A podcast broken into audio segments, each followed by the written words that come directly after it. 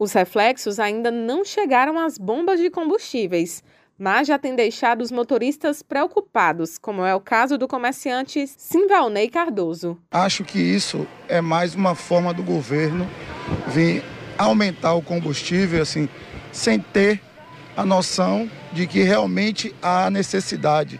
O economista Edival Landulfo destaca que o preço do barril de petróleo pode chegar a uma cotação recorde, interferindo no custo dos combustíveis aqui no Brasil. Então, a partir do momento em que a Rússia tem anunciado sanções, o mundo pode esperar que a Rússia fará a mesma coisa. As sanções serão severas e todo o mercado global vai sofrer com isso.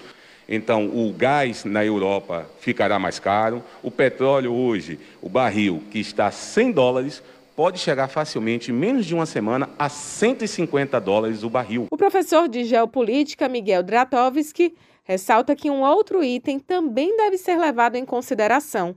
A alta na cotação do dólar que reflete no preço dos combustíveis. Então, das duas, uma, ou a Petrobras toma, digamos assim, prejuízo e não reajusta os preços do petróleo conforme o mercado internacional, ou então, seguindo o mercado internacional, a Petrobras vai reajustar os preços caso há, haja um aumento dos preços de petróleo no mercado, o que é muito possível devido ao fato de que a Rússia é um dos grandes produtores de petróleo no mundo. Sabe o pãozinho nosso de cada dia?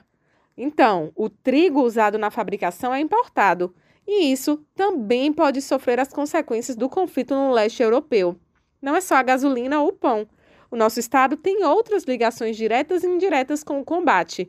O economista lembra que a agricultura, por exemplo, depende de fertilizantes importados da Rússia. Imagine um cenário tenebroso: aumento do, do, do câmbio, de combustíveis, de trigo que você utiliza muitas vezes para fazer ali a, a mistura de ração animal e também dos fertilizantes que você vai fazer todas as, as culturas é, brasileiras.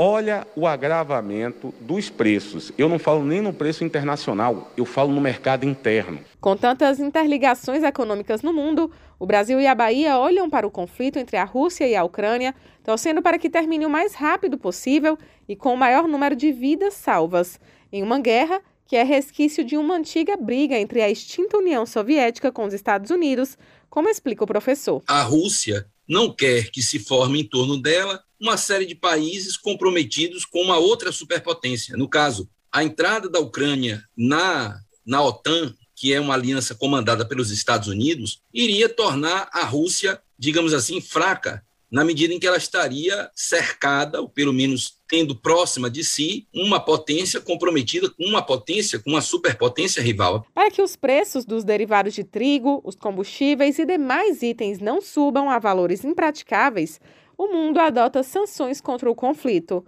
Mas, segundo o economista Edival Landulfo, o remédio pode ser amargo para todos, inclusive os baianos. Aqui na Bahia, as refinarias não são mais é, ligada à Petrobras.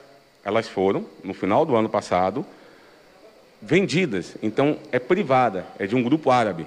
Então, olha como a Bahia fica num cenário internacional. Se a Petrobras desejar segurar os preços, mas a nossa refinaria aqui, como é privada, isso não acontecer. A gente pode pagar 10, 12, 15 reais no preço de um combustível. Raíssa Novaes para Educadora FM.